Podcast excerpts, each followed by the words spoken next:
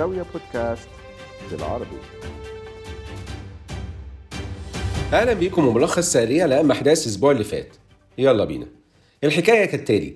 رئيس وزراء مصر الدكتور مصطفى مدبولي سافر لقطر بهدف تسريع إجراءات تنفيذ اتفاقيات اقتصادية كانت مصر وقطر اتفقوا عليها خلال زيارة الرئيس المصري عبد الفتاح السيسي لقطر وعلشان كمان يوقع على اتفاقيات جديدة باستثمارات بحوالي 800 مليون دولار في مجالات الطاقة المتجددة والزراعة. خلال نفس الزيارة مصر وقطر وقعوا على اتفاقية لإزالة الازدواج الضريبي في الضريبة على الدخل ومنع التهرب أو التجنب الضريبي. وده في سبيل تهيئة بيئة أعمال بتحفز الاستثمارات أكتر وبتجذب القطاع الخاص المحلي والأجنبي. وبالفعل رجال أعمال قطريون أبدوا رغبتهم في ضخ استثمارات أكتر في مصر خلال الفترة الجاية. في قطاعات زي الصناعات الغذائية والصحة والسياحة وتكنولوجيا المعلومات. لكن مصدر من مجلس الوزراء قال إنه من المقرر إن وفد قطري يزور مصر الأسبوع الجاي لإتمام الاتفاقات بخصوص شركة اتصالات وبنك وشركة للاستثمارات الفندقية. لكن في هذه الأثناء بنلاقي مصر بتفرض رسوم إضافية على المنشآت الفندقية والشركات السياحية والمطاعم والبازارات.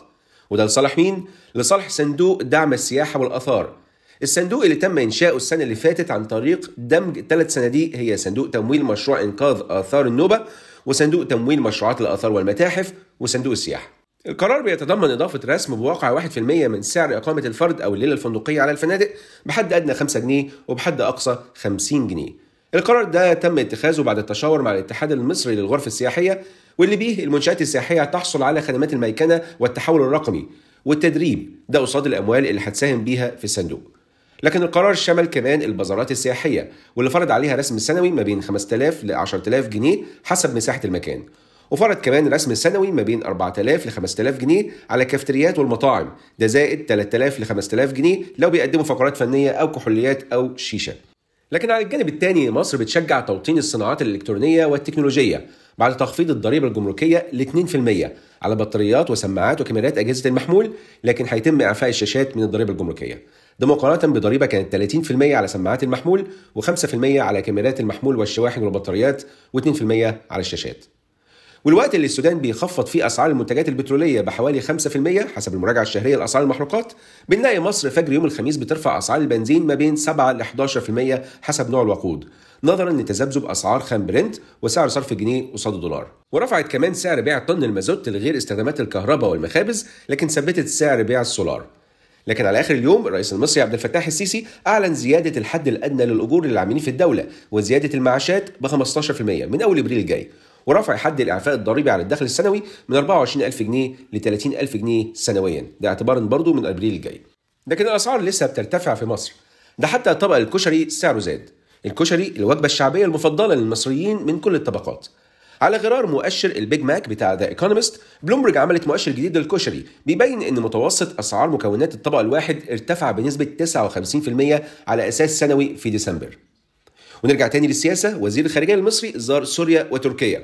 في سوريا قابل الرئيس السوري بشار الأسد اللي شكروا على المساعدات اللي مصر قدمتها لإغاثة المتضررين من الزلزال.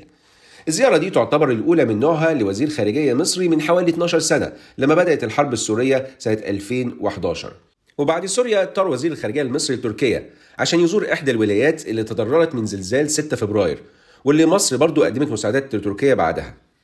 زلزال 6 فبراير أدى لوفاة أكثر من 5900 شخص في سوريا وأكثر من 44000 شخص في تركيا. الزلزال اللي البنك الدولي قدر إضراره لتركيا بحوالي 34 مليار دولار أو ما يعادل تقريبا 4% من الناتج المحلي الإجمالي بتاعها سنة 2021 بلغت نسبة الأضرار المباشرة في المباني السكنية 18 مليار دولار يعني أكثر من نص إجمالي الأضرار بعد ما حوالي 1.5 مليون شخص فقدوا منازلهم. ده غير خسائر مرافق البنية التحتية زي الطرق وإمدادات الكهرباء والمياه اللي بلغت أضرارها حوالي 6 مليار دولار.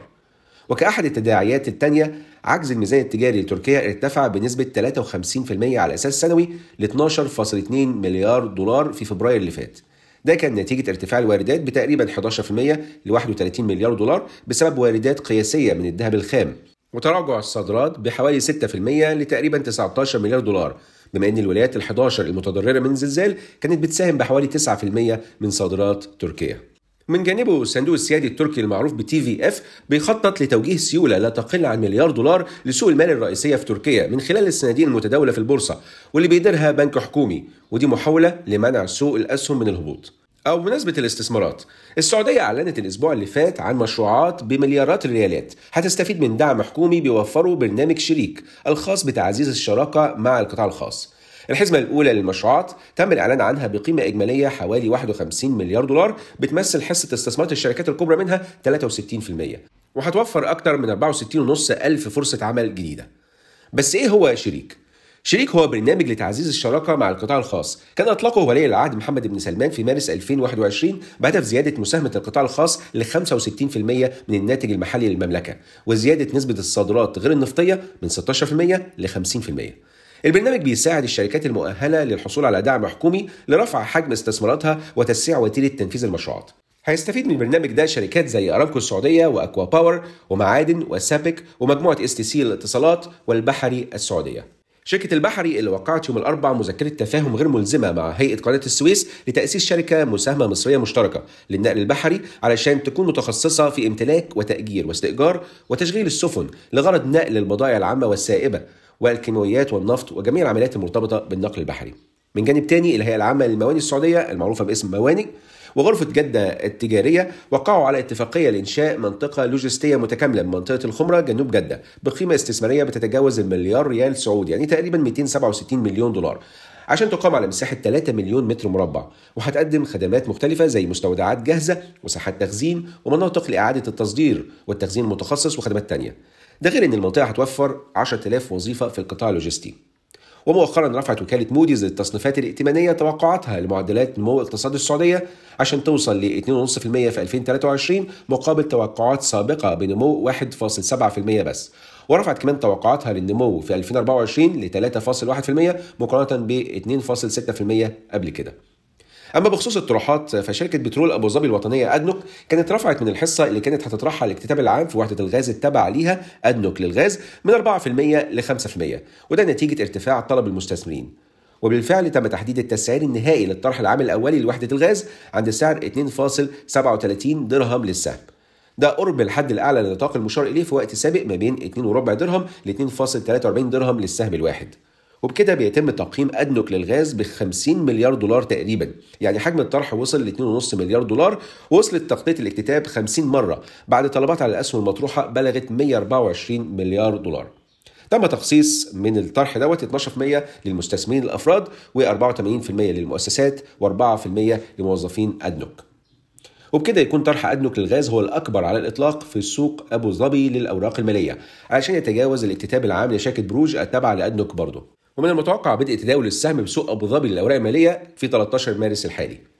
من ناحية تانية مجموعة الإمارات للاتصالات رفعت من حصتها في Vodafone Group ل 14% ده بعد استثناء أسهم الخزينة. وبعد ما كانت زودت حصتها من 12% ل 13% في أول فبراير.